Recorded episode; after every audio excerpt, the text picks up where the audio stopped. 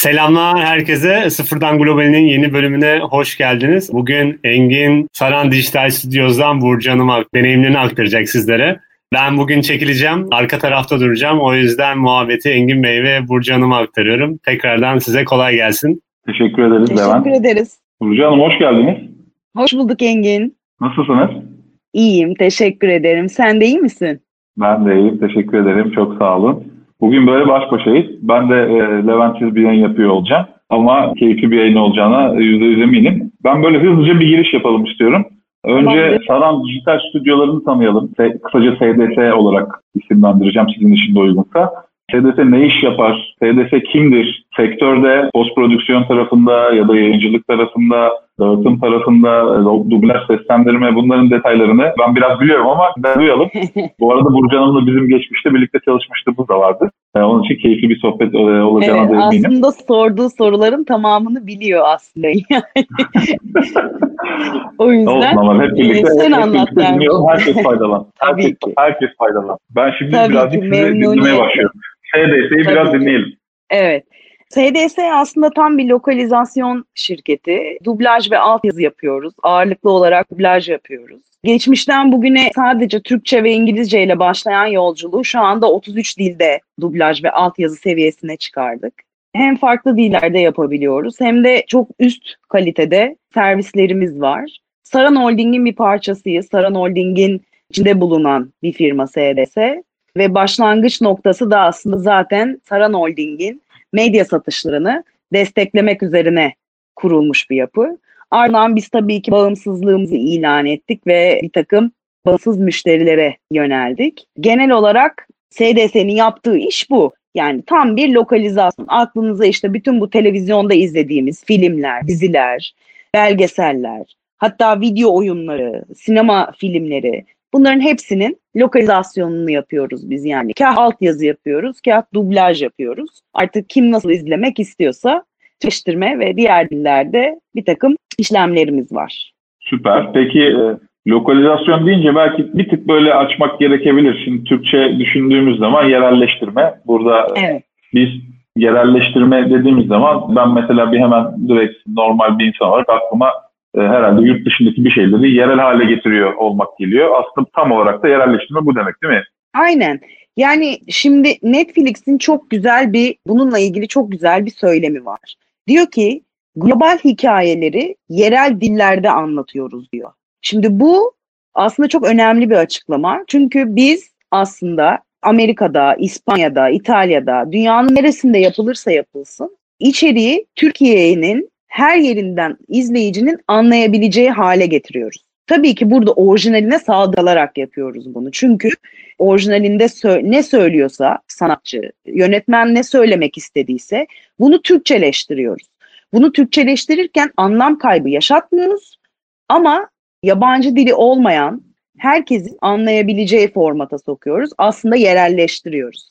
E, yerelleştirme bu anlamda işte bu global hikayeleri yerel dilde anlatma hikayesi de buradan ortaya çıkıyor ve çok da doğru bir hamle. Çünkü Türkiye'nin %80'ine yakını hala her içeriği dublajlı seyrediyor. Ve bu dublaj mevzusunun önemi bizim ülkemizde büyük bir ihtimalle bitmeyecek. Çünkü altyazı farklı bir dinamik ister. Ama dublaj açtığınızda tıpkı bir Türk filmi izler gibi yabancı bir içeriği izlemek anlamına geliyor. Çok doğru bir sanatçı seçimi yapıldıysa, çok iyi bir çeviri varsa zaten tadından da yenmiyor. Yani izlemesi çok çok daha keyifli bir hale geliyor.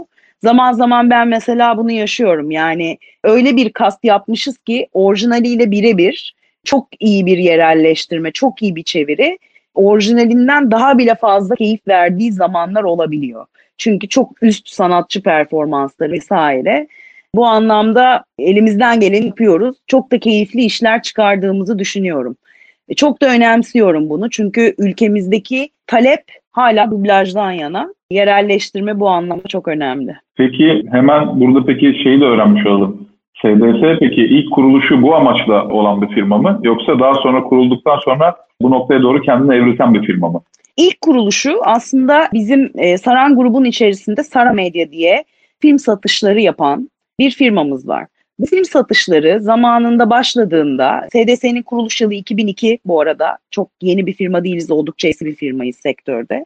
2002 yılında ilk kurulduğunda aslında amacı Saray Medya'nın yapmış olduğu film, dizi, işte belgesel satışlarına Türkçe seçeneğini eklemekti. Dublajda ve altyazıda. Fakat sonrasında bu satışlar gerçekleşmeye başladıkça ve kanallarla TDS'nin birebir ilişkisi yürürlüğe girince farklı talepler ortaya çıktı. Yani Türkiye pazarında dublaj ve e, altyazı anlamında. Ve böylece SDS'nin yavaş yavaş kendi müşteri portföyü olmaya başladı.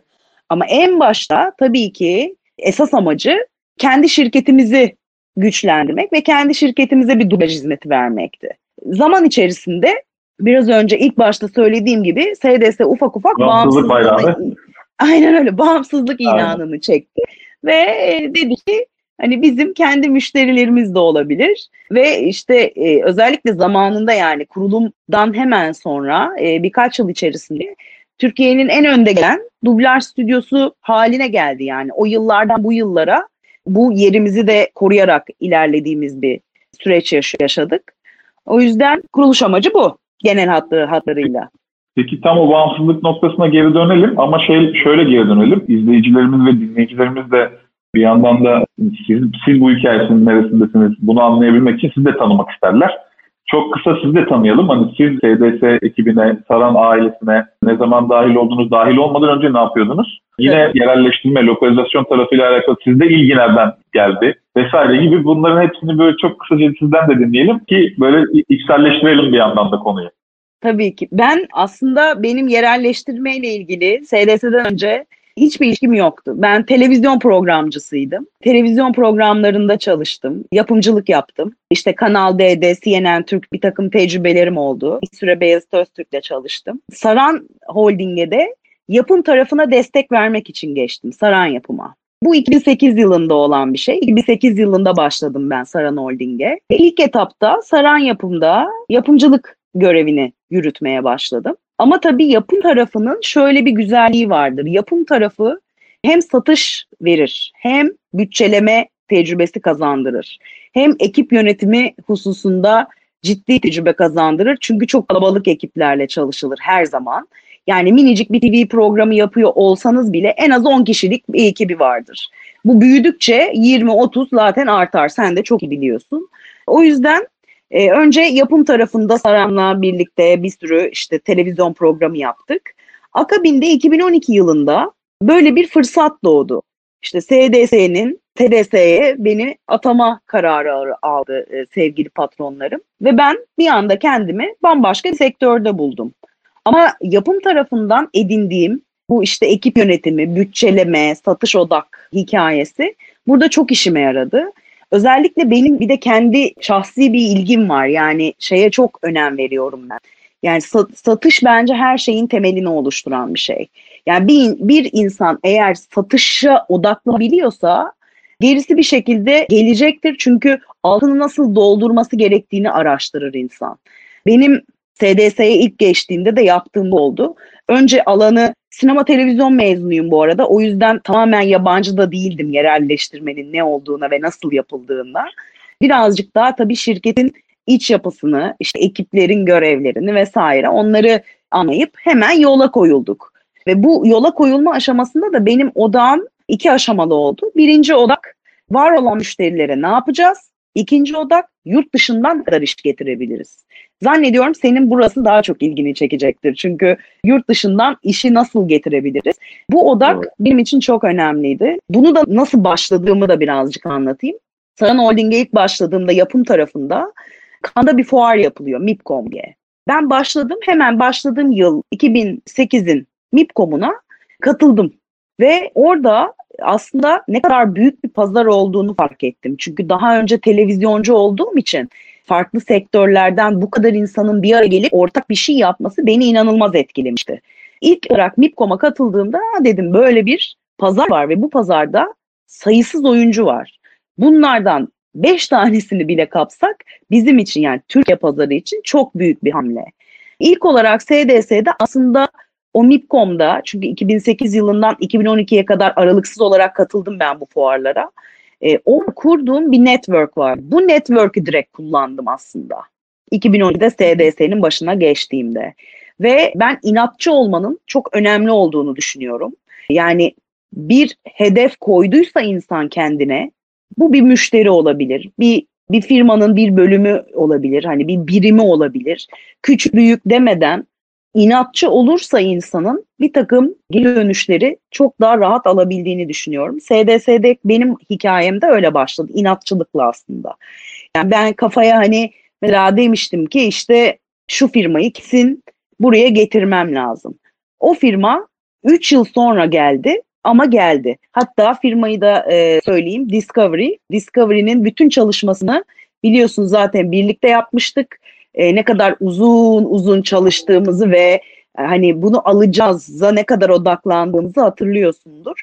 Odak, inat ve e, gerçekten takip bence her şeyden daha önemli. Takip etmek gerekiyor. Çok takip etmek gerekiyor. Araştırmak gerekiyor ve network burada her şey. Önemli olan network. Network'ü kurmak için insanın her yolu denemesi lazım. Sadece fuarlar değil. LinkedIn var artık çok daha basit bu arada. İşte LinkedIn var. Sadece küçük bir araştırmayla bir sürü çıkan kontaklar var. Bunları o yüzden çok çok önemsiyorum ve bir insanın bir hedefi varsa inatla bir şekilde ilerleyebileceği kanaatindeyim. Doğru. Aslında benim birazcık aklımda tam bu konuşmaya, ben bu kısmını konuşmaya başlamadan önce soracağım birkaç soruya da çok güzel bir giriş yapmış olduk. Müthiş pas aldım. Çünkü soracağım sorulardan bir tanesi e, doğru, doğrudan satışla ilgiliydi. Satışın, evet. Hatta satışın nasıl, satışın nasıl yapıldığı bunun inceliklerine dair birkaç trik aldık zaten şimdi şu anda e, evet. sizi dinlerken. İşte bunlardan bir tanesi network'ün önemi oldu özellikle. İlk başta tekrar bu şey kısmına da bağlarsak bir önceki sorudaki zaten SDS'nin bağımsızlığını kazanması süreciyle de bağlarsak bu kısmını SDS'nin holdingin e, işleri dışında kendi işlerini de bağlayabildiğini gördük sizin anlattığınızda. E, bu noktada da net, network'ün öneminden bahsettiniz. Yani sizin network'ünüzün ne kadar önemli olduğundan. Yurt dışındaki ülkelere hizmet verme fikri burada tam olarak sizi cezbeden bir şey de olmuş. Onu da anladım. Neden Türkiye'deki müşterilerden ziyade yurt dışındaki müşterilere odaklanmayı istediniz ve oraya daha fazla önem verdiniz.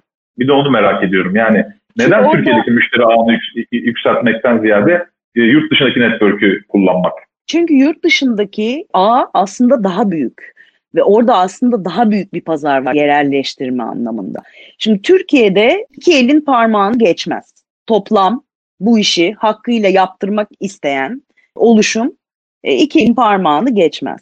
Bunlarla ben göreve başladığımda bunların çoğuyla biz zaten küçük de olsa, ufak ufak da olsa çalışıyorduk. Yani bir farklılık yaratmam gerekiyordu ve o yüzden de benim ilk odağım yurt dışı oldu.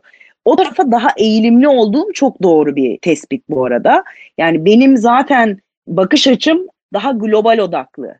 Çünkü insanın yerelde bir yer yani ilerleyip ilerleyip büyüdün büyüdün büyüdün bir yerde tıkanırsın. Çünkü kapasitesi belli.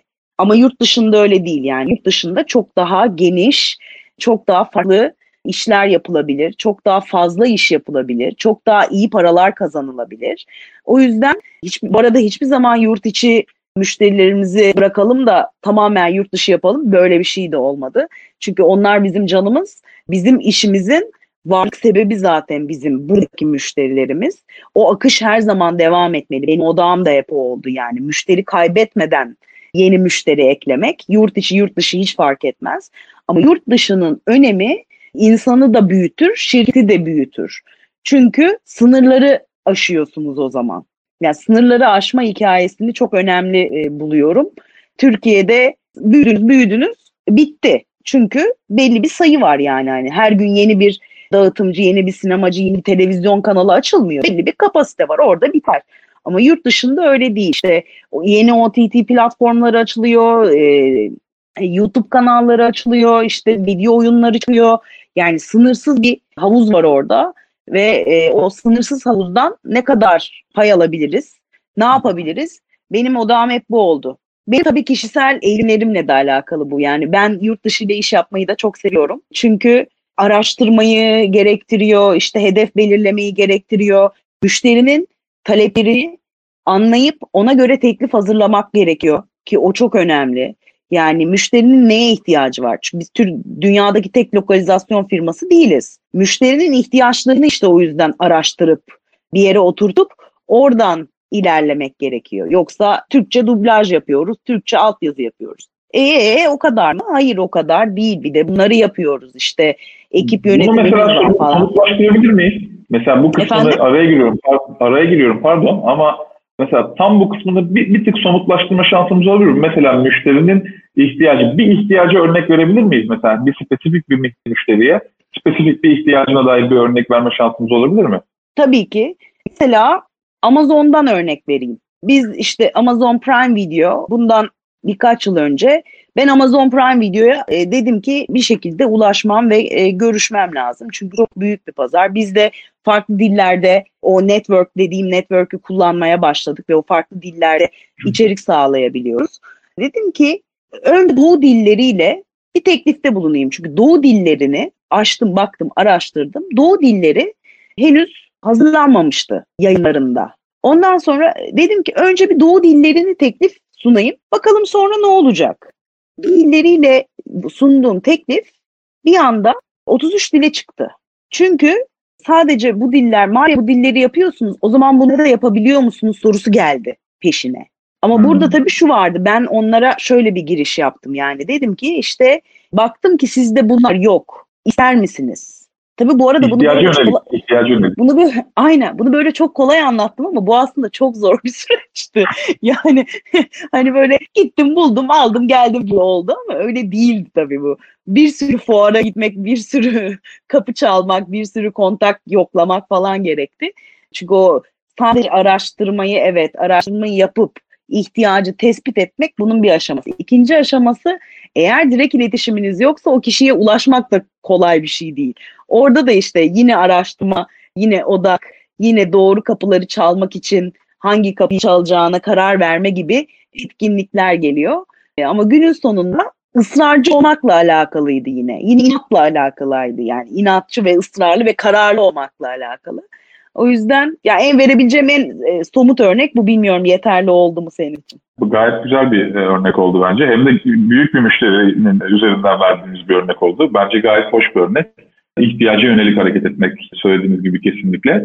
Peki şunu da merak ediyorum bir yandan. Hangi büyük müşterilerle şu an çalışıyorsunuz? Hangi müşterilere örnek verebiliriz başka? Sarı'nın premium çalıştığı müşteriler var. Yani evet. global çapta çalıştığınız, çalıştığınız müşterilere öğrenebilir miyiz? Tabii ki. Biz en önce tabii Netflix'ten başlayacağım. Netflix Post Partner Program diye bir program kurdu ve bu programa e, lokalizasyon tedarikçilerini dahil etti. Biz de bunun bir parçasıyız.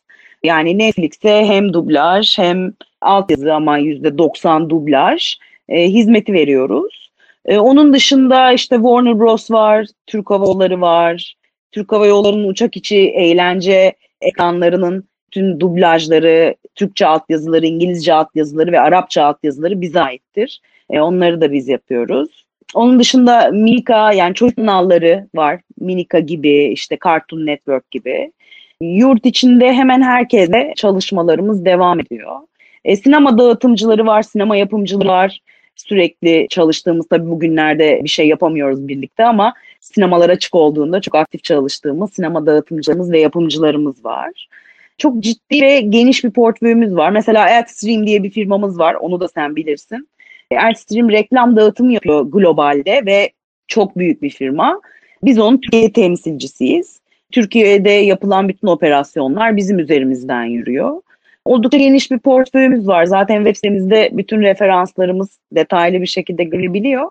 Ama benim aklıma gelenler, e, mesela eğitim videoları yapıyoruz. Ben onu da çok sevdiğim bir alan o. Morta diye bizim eğitim videoları yaptığımız bir müşterimiz var. Yani müthişler. Elimizden geldiğince bir takım desteklerde bulunuyoruz. Süper. Peki bu bir yandan aklıma şöyle bir soru da geliyor.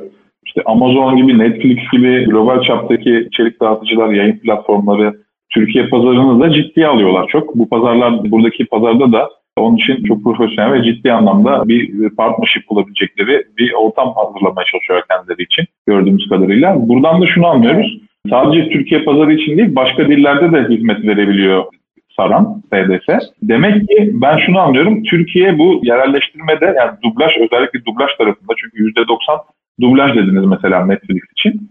Türkiye Doğru. bu pazarda herhalde ciddi de bilinen bir oyuncu o zaman. Yani dublaj sektöründe Türkiye'nin bir marka değeri var herhalde diye düşünüyorum. Çok. Hatta e, şöyle söyleyebilirim. Almanlardan sonra bu dublaj işini en iyi yapan ülkelerden biriyiz biz. Yani ikinci sırada geliyor olabiliriz. O kadar net konuşabilirim. Çünkü hem kalitemiz hem kast kalitemiz yani sanatçılarımız da çok başarılı bizim gerçekten. Yani sanatçı performanslarını çok çok beğeniyorum ve teknik alandaki işte bu senkron dublajdaki başarımız da bence yatsınamaz. Bu sadece bizim firmamızla alakalı değil bu arada. Sektör bazlı bir şeyden bahsediyorum. Yani Türkiye dublajda gerçekten hani kim yaparsa yapsın eli yüzü düzgün bir iş çıkarıyor. Yani e, dünyanın birçok ülkesinde dublaj yapılıyor ama bu kalitede dublaj her ülkede bulunabilen bir şey değil. Bu kalitede e, orijinale yakın ses atama, işte bu kalitede teknik e, o ağzı oturtma dediğimiz hani İngilizce ile Türkçenin eş zamanlı konuşulabilmesi hikayesi bizim ülkemizde çok çok iyi durumda. Ve pazarda da gerçekten hani Türkiye'nin dublaj kalitesi iyidir. Türkçe dublaj çok üst düzeyde yapılıyor algısı kesinlikle var.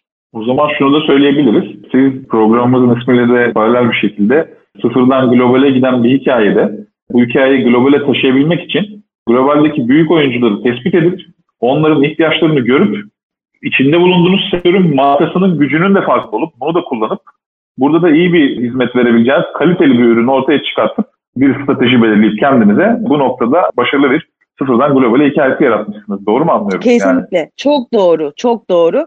Tabii bir yandan da benim çalışmalarımın arkasında Saran Holding gibi bir destek olması çok çok önemliydi. Çünkü birincisi kurumsal yapı gerçekten her şeyi düzenleyen, her şeyi olması gerektiği gibi yaptıran bir yapı. Artı en ufak bir tıkanmada medya sektöründe çok güçlü bir yapı var ve hemen arkamda duruyor. Bu tabii ki çok çok büyük bir avantajdı. Benim ulaşamadığım yerlerde oradan hep destek aldım ve ya da benim mesela şöyle mi yapsak dediğim noktalarda böyle yapsan daha iyi olur denildiği ve çok çok başarılı sonuçlar çıkardığımız zamanlar oldu. Yani Saran Holding'in bir parçası olmamızın da tabii ki çok ciddi avantajları var. En önemlisi güvenilirlikle alakalı tabii ki. Hani diyoruz ki biz kurumsal bir dublaj stüdyosuyuz. Her şeyi olması gerektiği gibi yaparız. Zaten Sara'nın globalde çok ciddi bir bilinirliği var. Yani SDS dışında çok ciddi bir bilinirliği var. Bunun da avantajını girişimlerin sonuçlarını alırken gördük. Yani büyük bir yapının bir parçası olmanın da çok büyük avantajı elbette var. Yani aslında sizin vizyonunuzla Sara'nın vizyonu birbirleriyle örtüşünce güzel bir bakış hikayesi çıkmıştı diyebiliriz bir yandan. Evet.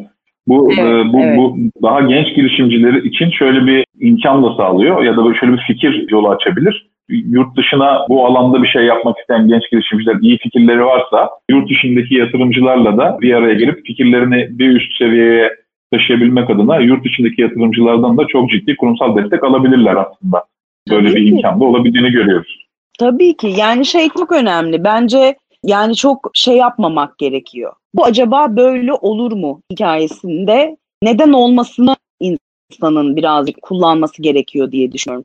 Soracağım bir soru var. Onu sormak istiyorum. Şimdi aslında bu hikayenin nasıl güzel bir şekilde inşa edildiğini, nasıl başarılı bir hikaye dönüştüğünü birlikte konuştuk. Ben şunu da merak ediyorum bir yandan.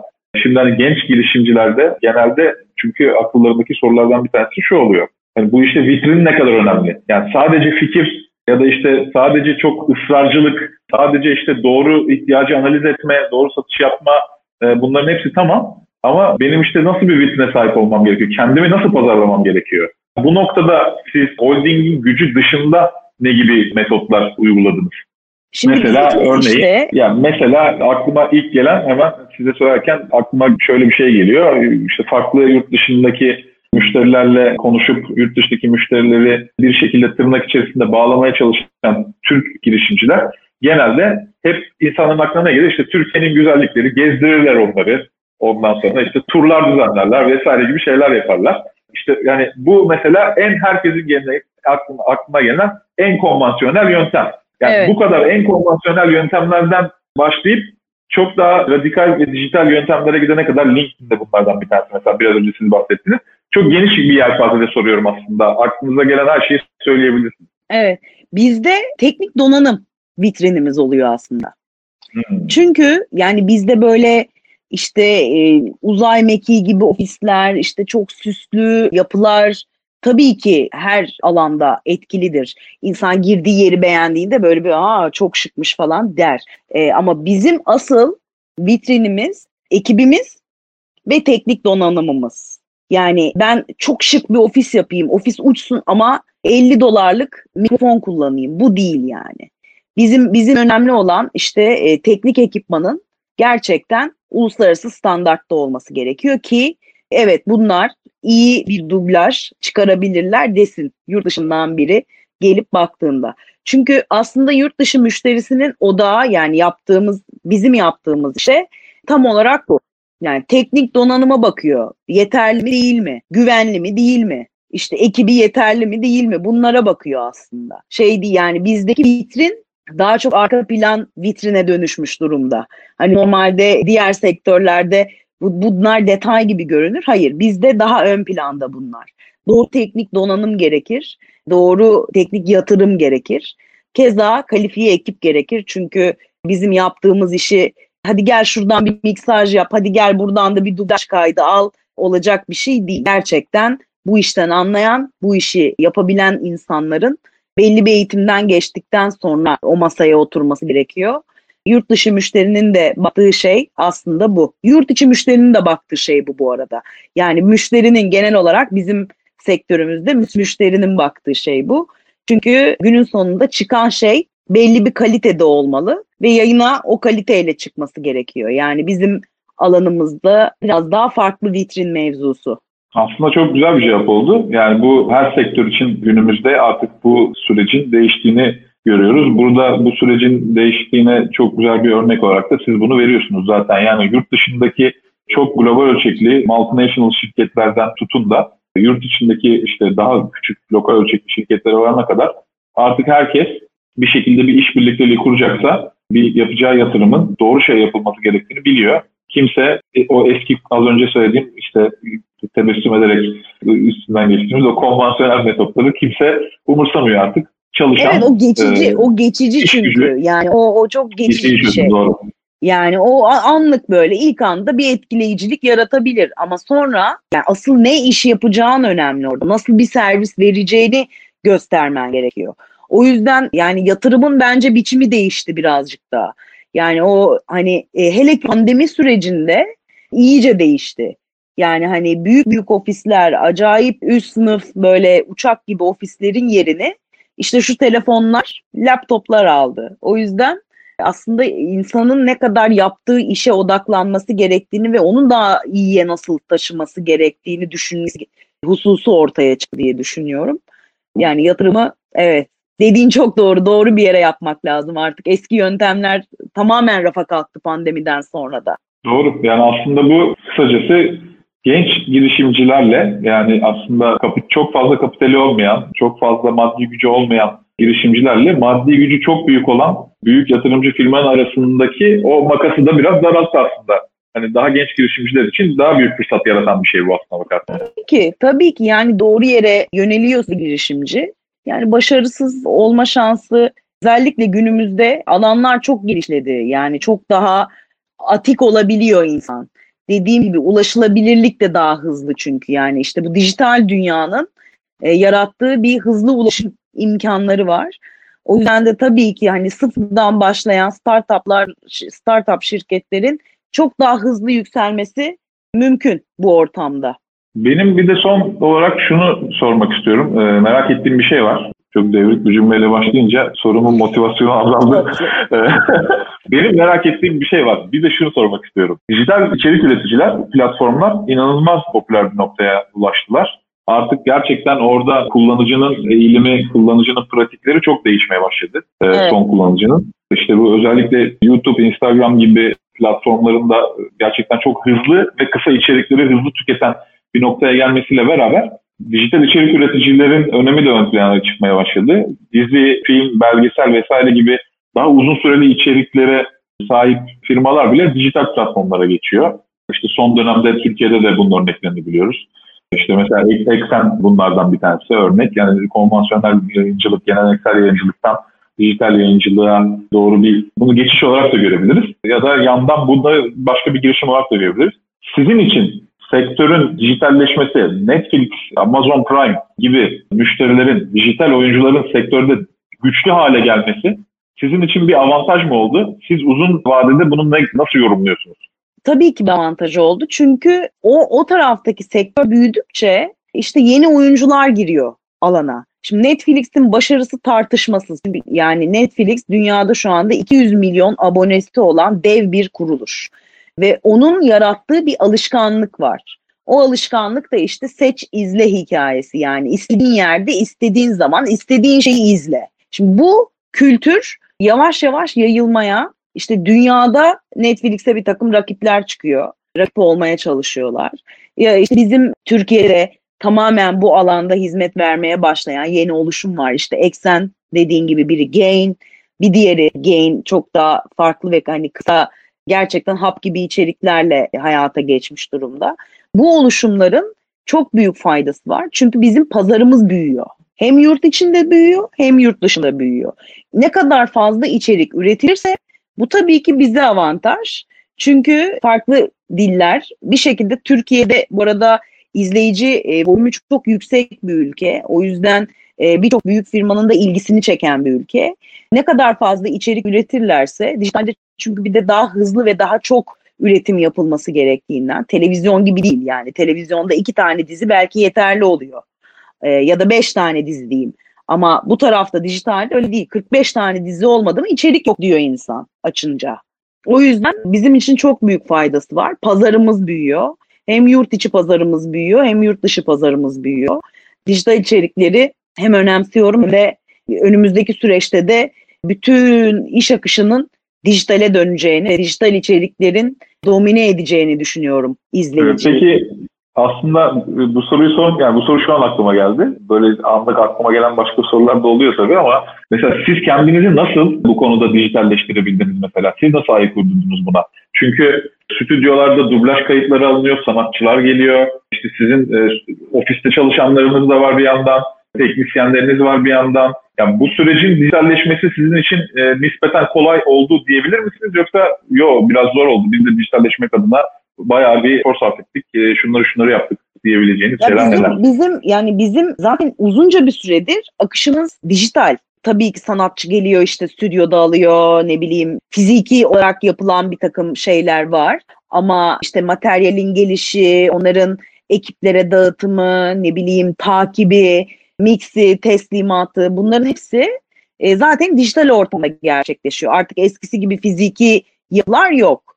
Ama iş akışının dijitalleşmesinde bizim bu Mart ayında pandemi ilk çıktığında ve artmaya başladığında biz tabii e, dedik ki iş akışını stüdyo kayıtları dahil olmak üzere nasıl hafifletebiliriz? Çünkü orada nüfusu azaltmamız gerekiyordu salgından ötürü. İşte o zaman uzaktan kayıt dediğimiz yani sanatçıların kurmuş olduğu bir takım stüdyo evlerinde kurmuş olduğu home stüdyolarla kayıt imkanı ortaya çıktı. O kayıt imkanının ortaya çıkmasıyla da biz dedik ki e, daha dijital olabiliyormuşuz demek ki. Stüdyoda pandemiden ötürü 3 stüdyo kayda giriyorsak o 3 bir üç stüdyoda ben dışarıda kayda girebiliyorum sanatçıların evlerinde kurmuş oldukları sistemlerle bizim ekibin tabii çok büyük eforu var burada. Çünkü bir altyapı kurduk hep birlikte. İşte bu kayıtların gitmesi, gelmesi, güvenilir olması, gizlilik ilkesi vesaire.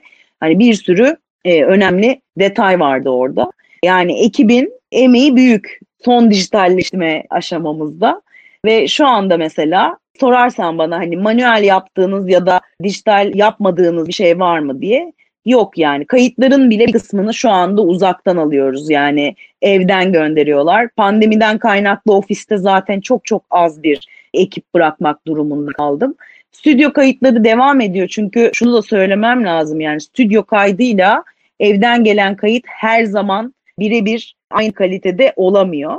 Ama sürecin gerektirdikleri bu bizim hemen adapte olmamızı gerektiren bir oluşum oldu. Hatta Saadettin Bey'in bununla ilgili bir lafı vardır. Der ki e, değiştiremiyorsan adapte ol. Yani biz ilk etapta baktık ki değiştiremiyoruz. Hemen adapte olmaya giriştik. Ve böylece işte stüdyo dışında kayıt alabiliyoruz. Bu kayıtlar yayına çıkacak kalitede olabiliyor. Ve bunun organizasyonunu 25 kişilik bir ekip biliyorsun bizimki. 25 kişilik ekibin 20'si evden çalışarak yapabiliyoruz. Yine çok basit anlattım. Aslında arkada çok meşakkatli bir durum var ama genel olarak pozisyon bu. Süper. Bu da size satışa odaklanma imkanı da sağlıyordur bir yandan. Aynı zamanda... Peki, e, yani işin durmaması gerekiyor. Yani dijitalleşmenin böyle işte bir faydası bu aslında. Yani işin durmamasını biz artık dijital akışla nerede olursak olalım devam ettirebiliyor oluyoruz. O yüzden de yani e, böyle de bir açıkçası faydası olmuş oluyor bize dijitalleşmenin. Bağlayayım dedim yani konuyu. Süper. Peki son sorum şu. Bu alanda yani medya alanında e, yani genel başlığı medya olarak belirlersek eğer ki zaten Sıfırdan Global'de benim dahil olduğum yayınların genel başlığı medya. Medya alanında genç girişimcilere illa yerelleştirme alanında olması da gerekmiyor bunun tabii ki. Genç girişimcilere birkaç tanesi olarak vereceğiniz tavsiye, öneri nedir? Ben bir tanesini zaten ısrarcılık olarak aldım. Yani en sizden en evet. çok aldığım şey oldu. Israrcı oldu. Evet. oldu. Evet ee, yani vazgeçilmemiz gerekiyor. Gerçekten vazgeçmemek lazım. Olmuyor, olmadı, olmayacak dememek gerekiyor. Takipçi olmak gerekiyor, araştırmacı olmak gerekiyor ve evet inatçı da olmak gerekiyor.